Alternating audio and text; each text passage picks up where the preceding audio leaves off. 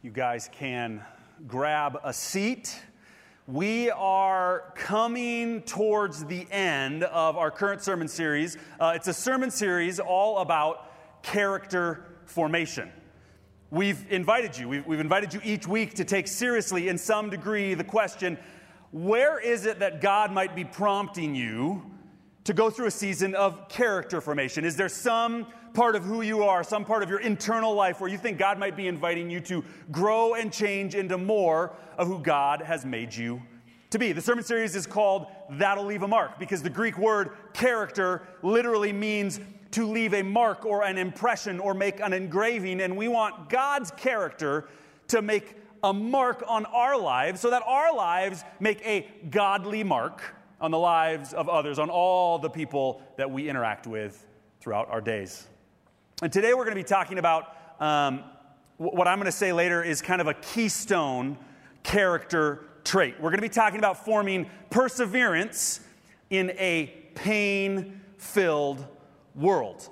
We're going to be talking about the way that perseverance, as we become people who God forms into you know, people with the ability to persevere, perseverance is a character trait that actually supports any other character formation that you might have going on in your life.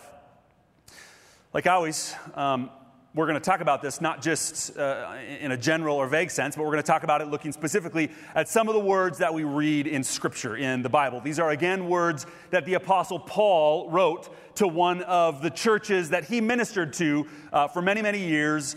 Uh, long ago in the ancient Roman Empire. This is Paul's letter to the Romans. We're going to be in chapter 5, verses 1 through 5. So if you want to turn to the book of Romans right now, Romans chapter 5, whether you've got a physical Bible or if you've got uh, an app on your phone with a Bible, I'd encourage you to look at Romans 5 now. Uh, and before I read that, I want to just pray one more time for our time together. God, as we read your word, we read your word because, God, it's to you that we look for truth and for life and for how to live. It's to your word that we look for our own transformation and growth. So, God, help your word to be meaningful in our lives today. Amen. And Paul wrote in Romans 5 Therefore, since we have been justified through faith, we have peace with God through our Lord Jesus Christ, through whom we have gained access by faith into this grace in which we now stand. And we boast in the hope of the glory of God. Not only so, but we also glory in our sufferings because we know that suffering produces perseverance, perseverance, character, and character, hope. And hope does not put us to shame because God's love has been poured out into our hearts through the Holy Spirit who has been given to us It's supposed to say Romans 5, 1 through 5, but apparently I wrote Romans 5, 15. Just imagine, you can imagine the little dash in between those numbers. Uh, we've been asking every week three different questions. Here are the questions for this morning What is perseverance?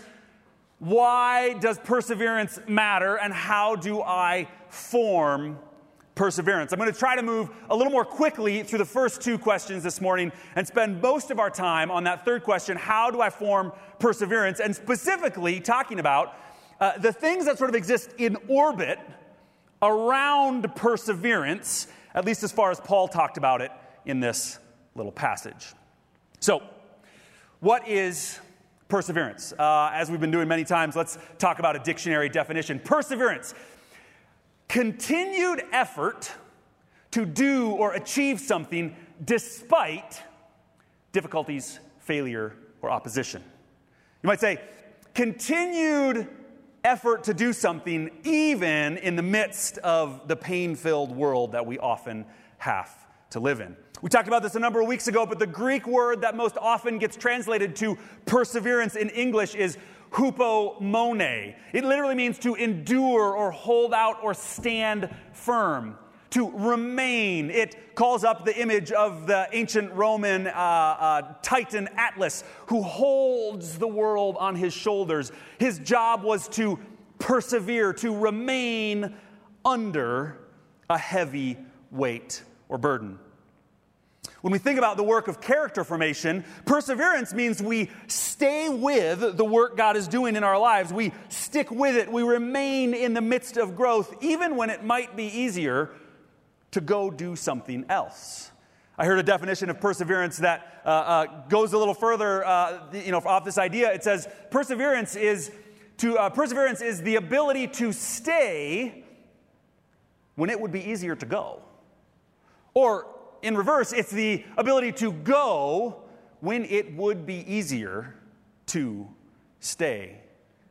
Are there places in your life right now where you're maybe tempted to leave, where maybe God's doing something, but the thing that God's doing, the person He's trying to grow you into, if you're honest, it's maybe a harder work than you'd like to be doing.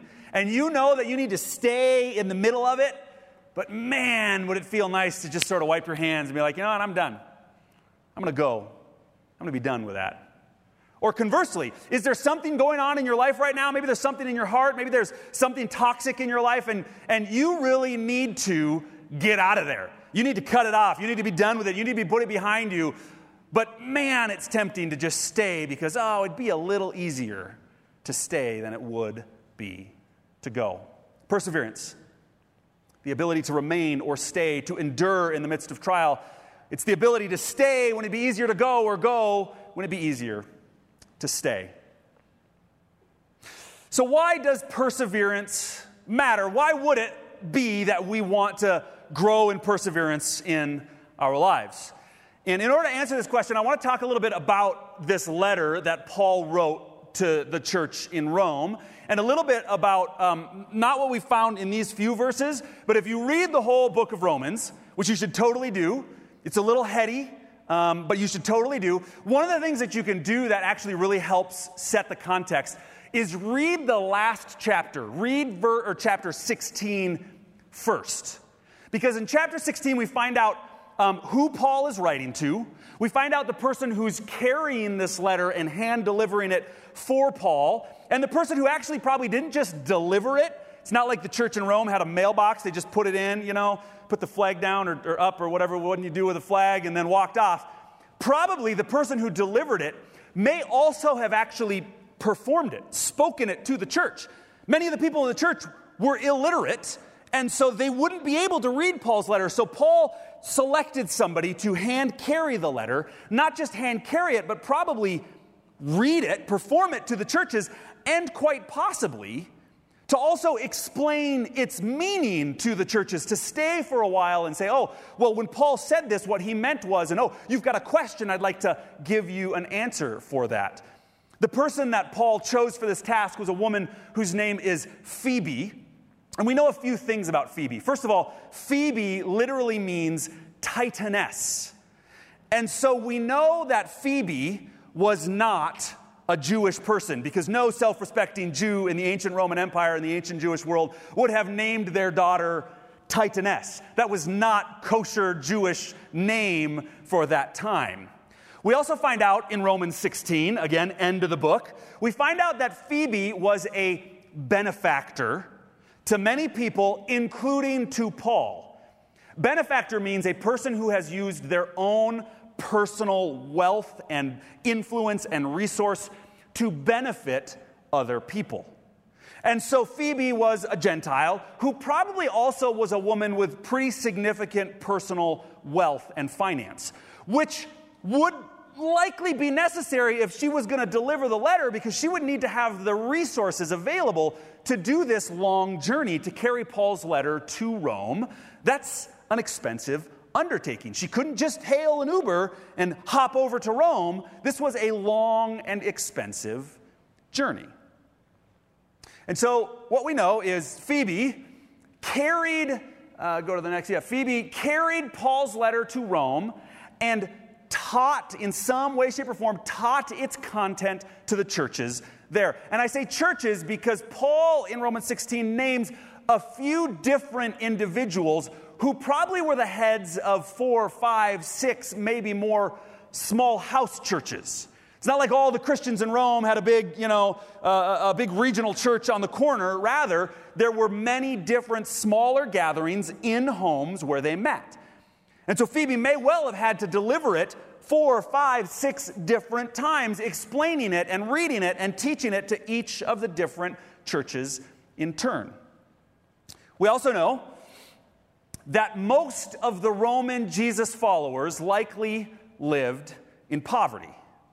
And I say that for a couple reasons. One, to highlight the need for Phoebe to come and teach this letter to people who were more than likely illiterate. But second, to highlight uh, uh, this context, the reason I think it matters for perseverance is because what we now have is a church, we're reminded, filled with both Jewish and Gentile Jesus followers. And we know, if you were with us when we studied through Acts, we know that Jewish and Jesus or Jewish and Gentile Jesus followers often had some conflict around their different cultural identities. So we've got this uh, educated, uh, probably wealthy woman who is teaching this letter to a mixed group of Jewish and Gentile Jesus followers in Rome. And we know that the church is in the midst of sorting out some of the relational complexity and challenges that happen when we take these people from different cultural backgrounds, from different socioeconomic backgrounds, and we mix them together, that can get challenging. That can get complicated. And as if it wasn't enough for the church to figure out how to be literally, God says, brothers and sisters, a family together with one another. If it wasn't hard enough for them to figure out how to do that in the midst of all that's going on in their life, there's one last context to the fact that Phoebe's delivering this to the church in Rome. And that is the simple, flagrant reminder that this is happening in the ancient Roman Empire. And everybody that lived in the Roman Empire, uh, Roman people, were expected to worship the Roman emperor as a god. So, the church that Phoebe is delivering this letter to has internal challenges and difficulties that they have to sort out. They have to figure out how to relate to one another in the midst of different backgrounds and different cultural points of view. Does anybody, has anybody ever had an experience where you've been maybe in a large part of a large community of people who've had some differences and we've had to figure out how to be a family and be united in the midst of differences? I don't know if maybe that's just ancient history, it's not relevant to us today. But then on top of it, they have to figure out how to do that while living in a hostile environment where the government doesn't appreciate who they are or what they're doing. And not far from now, the government's going to start killing Jesus followers for being Jesus followers in ancient Rome. So I say that all to say the words that Paul speaks about perseverance, I bet that the Roman Christians felt just how hard that was. I mean, take a second and ask yourself Are there any circumstances in your life? Are there relational complexities? Are there uh, broader cultural uh, realities that are, quite frankly, a heavy, a challenging, a hard burden that you're trying to carry and figure out? I'm quite certain that our answers are yes, Carl. As a matter of fact, there's a lot of heavy, challenging, difficult, painful circumstances that I, I, see in the world around me. And we're reminded when we think about ancient Rome, when we think about all of the great things that we have in our lives, things like uh, advancements in medical technology and advancements in nutrition and health, and all of the creature comforts that we get to enjoy. I mean, the mere fact that I can hear the air conditioner blowing in this room right now is a reminder that our understanding of the challenges of life is quite frankly an understanding, uh, in some ways, the challenges that we face, many of them are less than what the ancient Romans faced. The circumstances of the Romans were likely all the more difficult than what we face. Maybe not more complicated. I mean, I think our world is pretty complicated, so maybe the complexity is the same, but the, the sheer physical hardship that they had to endure every day was way more than most of us will ever have to endure in our lives. So, why do I share this all? Um, because perseverance matters, because life is challenging and complex. We know that in our lives today. And the reality of Phoebe delivering this letter to the church in Rome reminds us that they knew that then as well. And there's a second answer I want to give to the question of why does perseverance matter? And Paul actually says it right in the middle of the text. He says, Perseverance produces character. He leaves out the verb, the verb's implied, but, but you know that the verb's implied, so you know it's still there. It says, Perseverance produces character. Perseverance matters because I think it's what we might call a keystone character trait. A keystone, as you might know, is if you build an arch or maybe a bridge, the keystone is that top stone, and you fit it in place just right so that the one stone at the top literally holds up every other stone in the bridge. Without that one stone, the whole arch, the whole bridge, the whole structure collapses. Ancient people who built bridges and arches with keystone construction built things that last for thousands of years. If you can get the keystone set right, the arch is going to hold for a long, long time. Or conversely, when you remove the keystone, the whole arch will much more quickly collapse. Perseverance is the character trait that, like a keystone, holds up any and every other character formation going on in our lives. Why does perseverance matter? I think that perseverance matters because if we don't let God form us into people of perseverance, we're much less likely to be able to stay with God in the middle of any transformative work He's trying to do in our lives It brings us to question number three How do we form perseverance? How do we do it? What does it mean? What does it look like? And I want to answer that by looking at three things that Paul talks about that, like I said, sort of exist in orbit around this central idea that perseverance produces character. Paul kind of talks about these things in this list form, and I think he is naming three different practices that we can engage in, all of which that sort of circum, you know, uh, what's the word? Circum, I don't know, that in, live in orbit around perseverance. Things that if we can get them, if we can do them in our lives, we're going to see perseverance as the result. Here's the three things Paul says in Romans 5 Perseverance informed when we boast in the hope of the glory of God, when we boast also in our suffering, and when we know that God's love resides in us. Perseverance is formed when we boast in the hope we have in God's glory, when we boast also in our suffering, a truly bizarre thing to think about doing, and when we know that God's love resides, it lives inside of us. I want to talk about each of those three things right now. First of all, um, the hope of the glory of God. I want to talk about the word hope. In Greek, it's doxa. Uh, it means honor or radiance or importance. What does it mean to boast in the hope of the glory of God? So, first of all, glory simply means God's goodness, His greatness, His importance.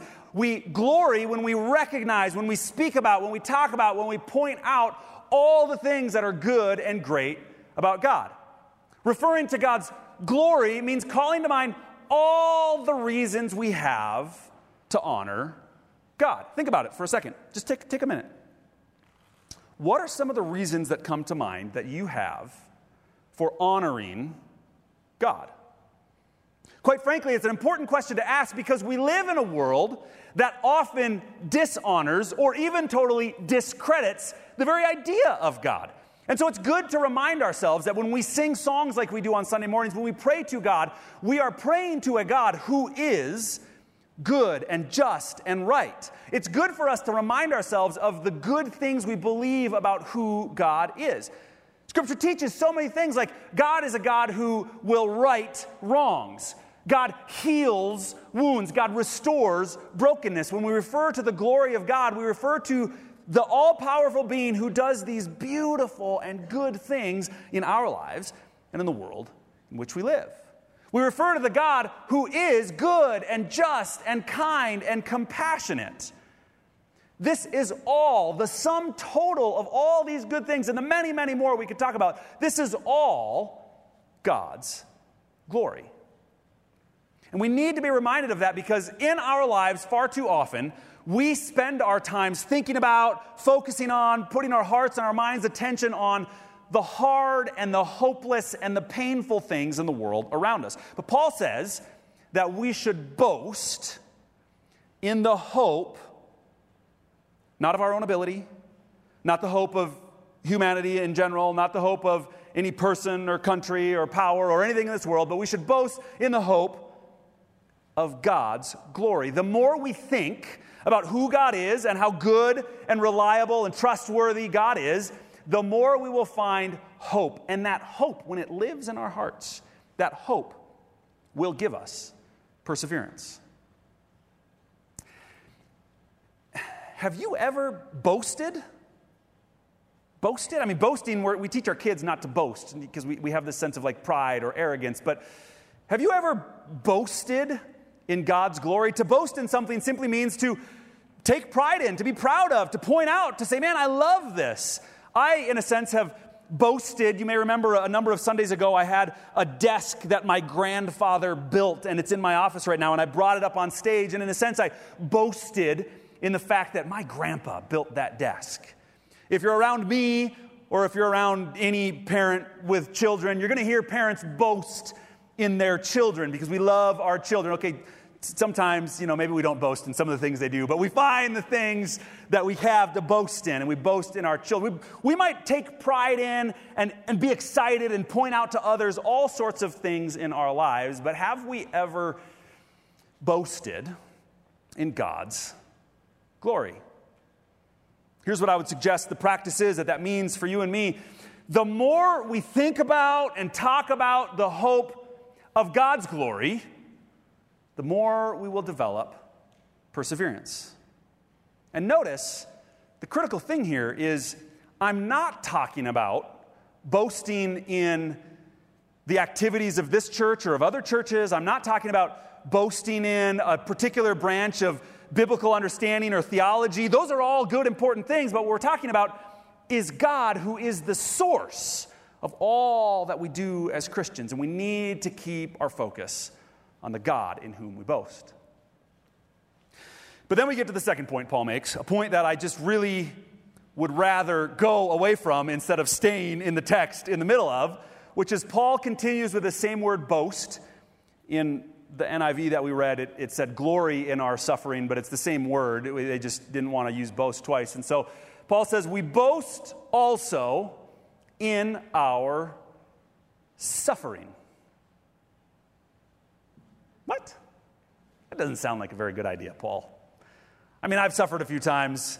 I don't think I've ever boasted in my suffering. If we're going to do here what Paul says, which is that we're going to look at suffering and we're not going to look at suffering only as something unpleasant in our lives, but we're rather going to look at suffering as an opportunity to all the more remember God's glory and boast in God's glory. What Paul is suggesting here is a rather radical perspective shift. My assumption, I don't know about you, but my assumption is that when suffering comes along, my attention and maybe your attention, the thoughts that my heart and mind get stuck on, are entirely focused on the suffering itself. Suffering has a way of rooting our attention, of fixing our eyes on the thing causing our suffering. I mean, let me ask you for a second what do you do when you suffer? Maybe, maybe a specific idea comes to mind. I know that uh, there are many people in this room who are going through some significant suffering in their lives right now. I would bet many of us, when we're in the midst of suffering, one of the big things we do is we get sucked into, we get our hearts and minds fixed on the suffering. Now, don't get me wrong, we need to work through and process. We need to be honest. We need to name. We need to admit. I'm not saying we should ignore or pretend like the suffering's not there or just ignore it and maybe it'll go away. But what I am saying is Paul's invitation when he says we can boast in our suffering is an invitation to also remember that suffering itself is a it's a space in our lives in which God can and will be at work. And if you're like me, that might feel, impo- that, that might feel impossible. It might feel like, okay, like I, I think I get it, Carl. I think I get that God could be at work even in my suffering, but like, man, this particular suffering, like, what, what good could possibly come of that? And so, fortunately, Paul gives us a third thing we can do that will help us learn to boast in the hope of God's glory, boast also in our suffering. And here's how Paul wraps up the passage because these things give us hope. They give us hope because when we're not focusing on the brokenness of the world, but we're focusing on the goodness of God, that gives us hope. And Paul wraps up when he says, And hope does not put us to shame because God's love has been poured into our hearts through the Holy Spirit who has been given to us. Hope does not put us to shame. When we boast in God's glory, when we boast in God's suffering, that's going to give us hope. Hope's going to give us perseverance.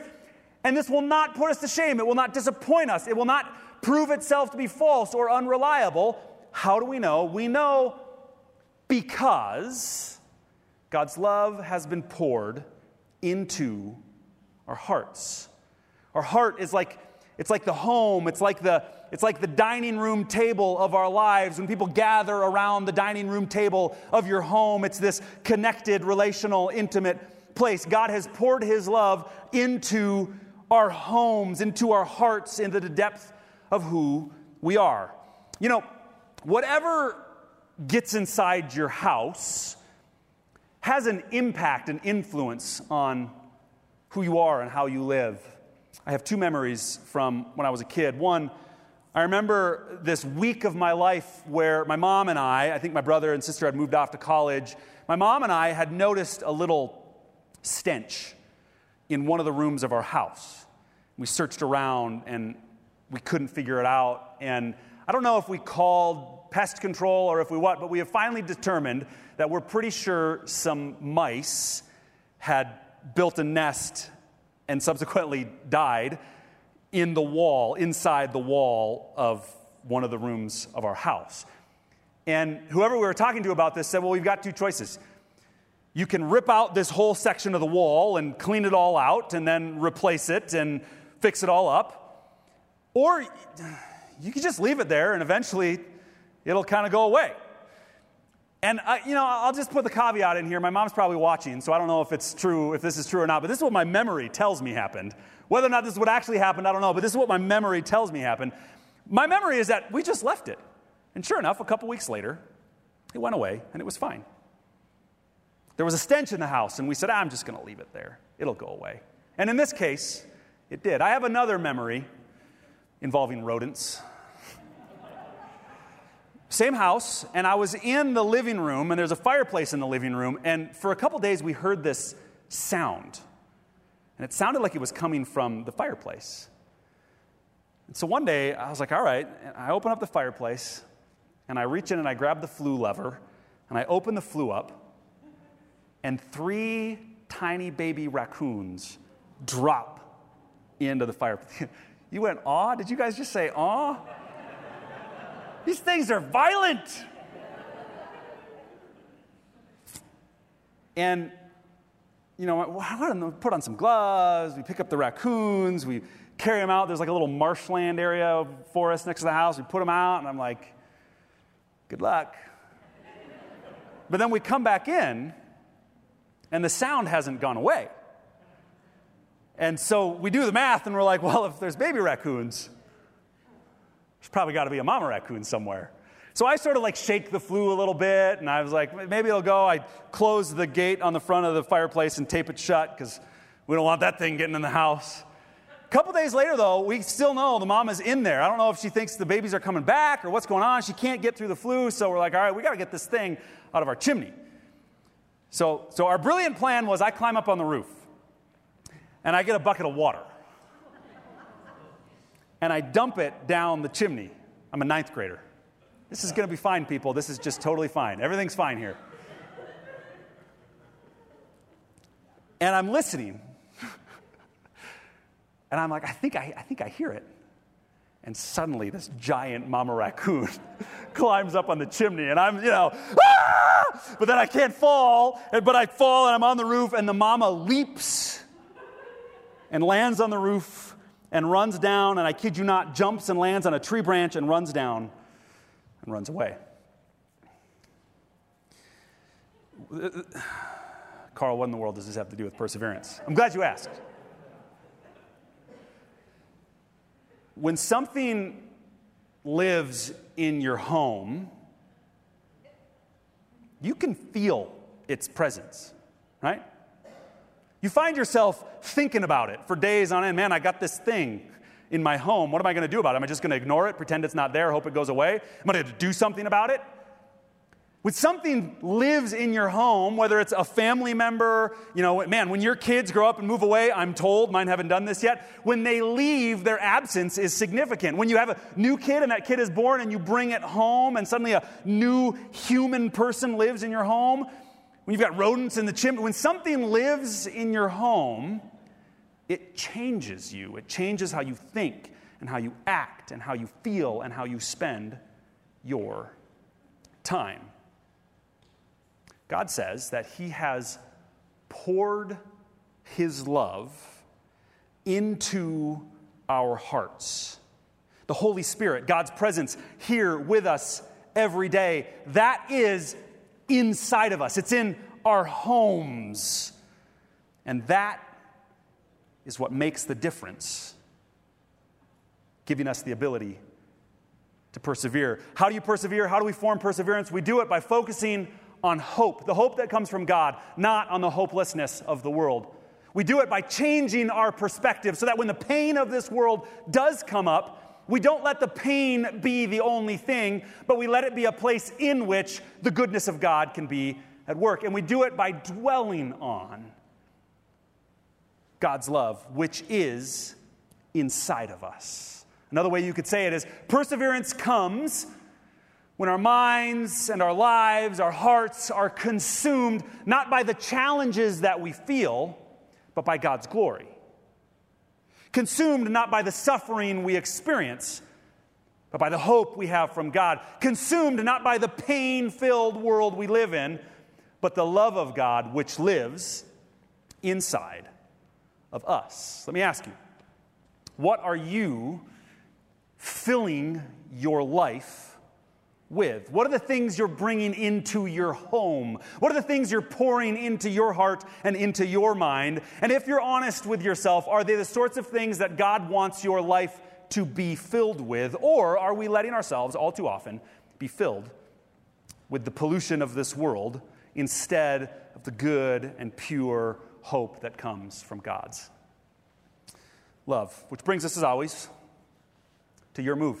If perseverance is the keystone character trait, the one that is critical for all character formation in our lives, and if, I, I don't know, you know, I mean, maybe, maybe you're going to yourself, Carl, I got perseverance dialed in, like I just got it. Maybe that's you, and if so, well done.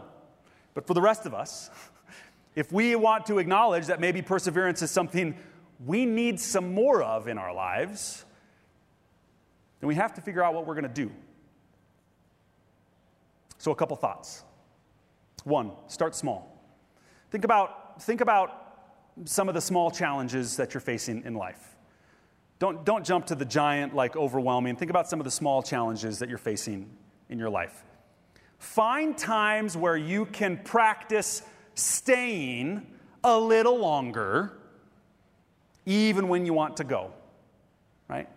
Maybe there's a challenging decision you're making in your home. Maybe there's a difficult relationship with a coworker at work. Maybe there's uh, some internal work that you're doing. You've got some hurtful things in your heart and you know you need to work through them. But every time it comes up, you find yourself going, ah, I said hello. That's good. I'm out of here, you know? Yeah, I spent two minutes journaling. I spent 30 seconds journaling. That's good. I'm out of here. Find times where you can practice staying in the middle of something difficult caveat, not in the middle of something abusive or tr- truly like damaging. I'm not talking about that. I'm just talking about the, the challenge. Find times to practice staying a little longer in the midst of difficulty instead of doing what would be easier and just running away. Second, straight from Paul's words, learn to boast in suffering. I'll be honest, I still don't know exactly what this means. I said, like, but what, what would happen to the suffering in your life? Think about whenever you're talking about suffering, think about the words that come out of your mouth and ask yourself if the hope of God's glory was in my heart and in my mind, how would that change the words I say about my suffering? And when you figure it out, let me know, and I'll give an update to the church later, and we can learn together. But somehow we need to learn to boast in our suffering. Speaking of perspective shift, I want to mention right now two events that are coming up uh, the next couple Sundays. And I want to just mention them now and put them on your radar because I think both they're awesome events, but also uh, I, I, want you to, um, I, I, think they connect to perseverance. The two events are next Sunday, um, the Matthew 25 Challenge, and the su- Sunday after that, it's uh, an event called Chosen. And if you want to grow in perseverance, I'm going to challenge you to take the Matthew 25 challenge and to sign up to be chosen. What, that, what does that mean, Carl? Uh, the Matthew 25 challenge is uh, something put on by World Vision, an organization we partner with, an organization that um, organizes child sponsorship in order to fund holistic community development in some of the most impoverished places in the world. And our church, the Evangelical Covenant Church, has a long standing partnership with World Vision so that World Vision kind of powers the child sponsorship for all the work we do in the Democratic Republic of the Congo. The covenant's been working there for over 50 years.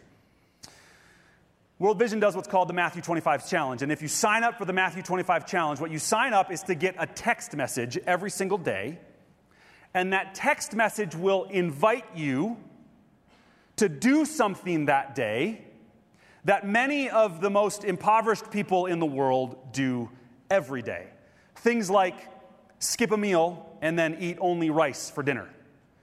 Things like only drink water for a whole day instead of drinking water and coffee and soda and whatever else that you drink for the things like wearing the same set of clothes two days in a row I think taking the Matthew 25 challenge is a way to help perspective shift because it reminds us that whatever suffering we're going through, there are also other people in the world with suffering that sometimes is beyond what we could even comprehend. Next Sunday, we're going to kick off the Matthew 25 challenge, and I'm going to ask everyone would you consider, whether you're in the room or online, however you're connected with us, would you consider signing up for the Matthew 25 challenge?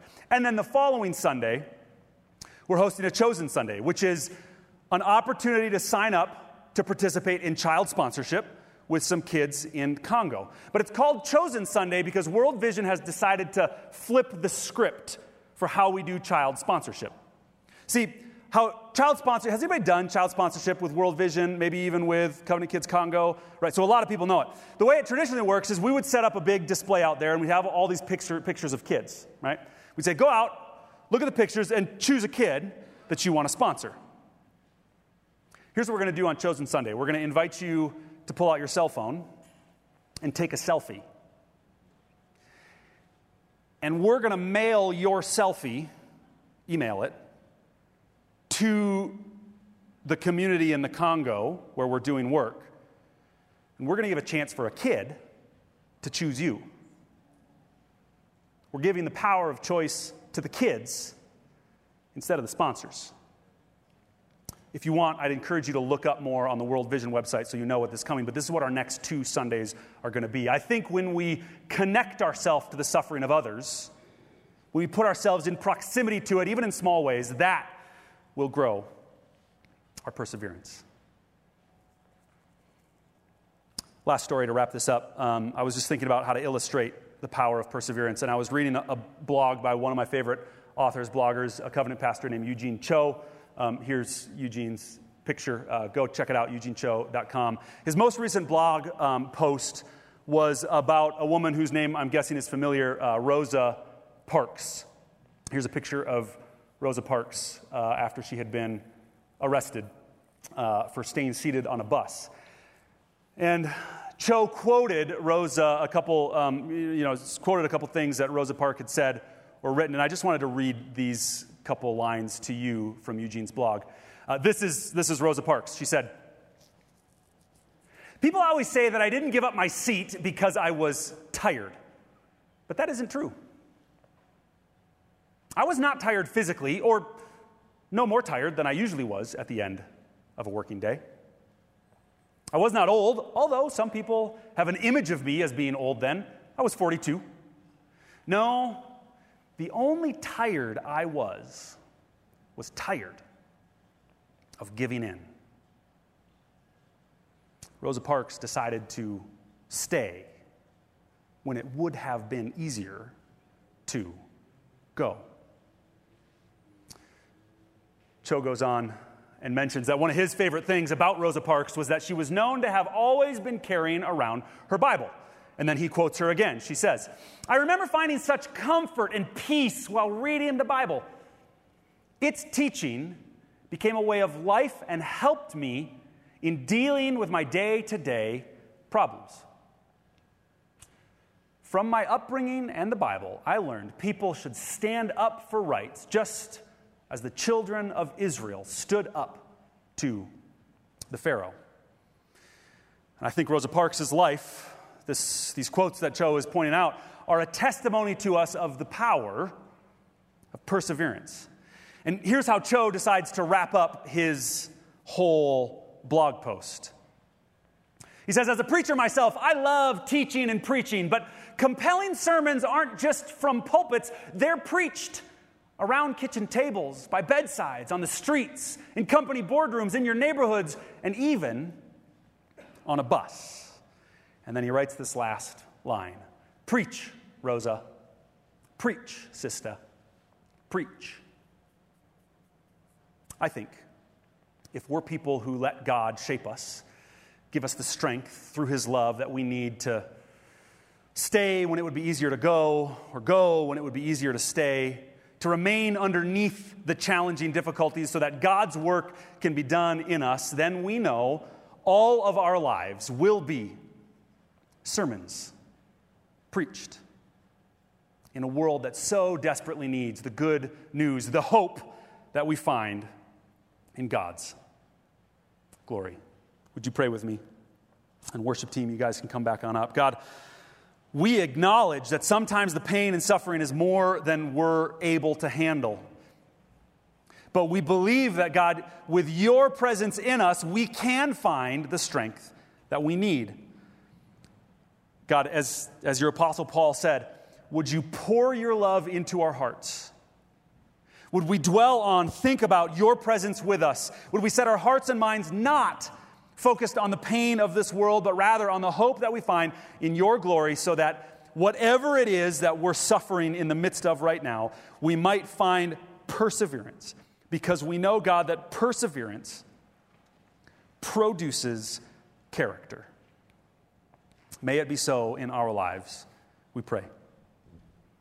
Amen.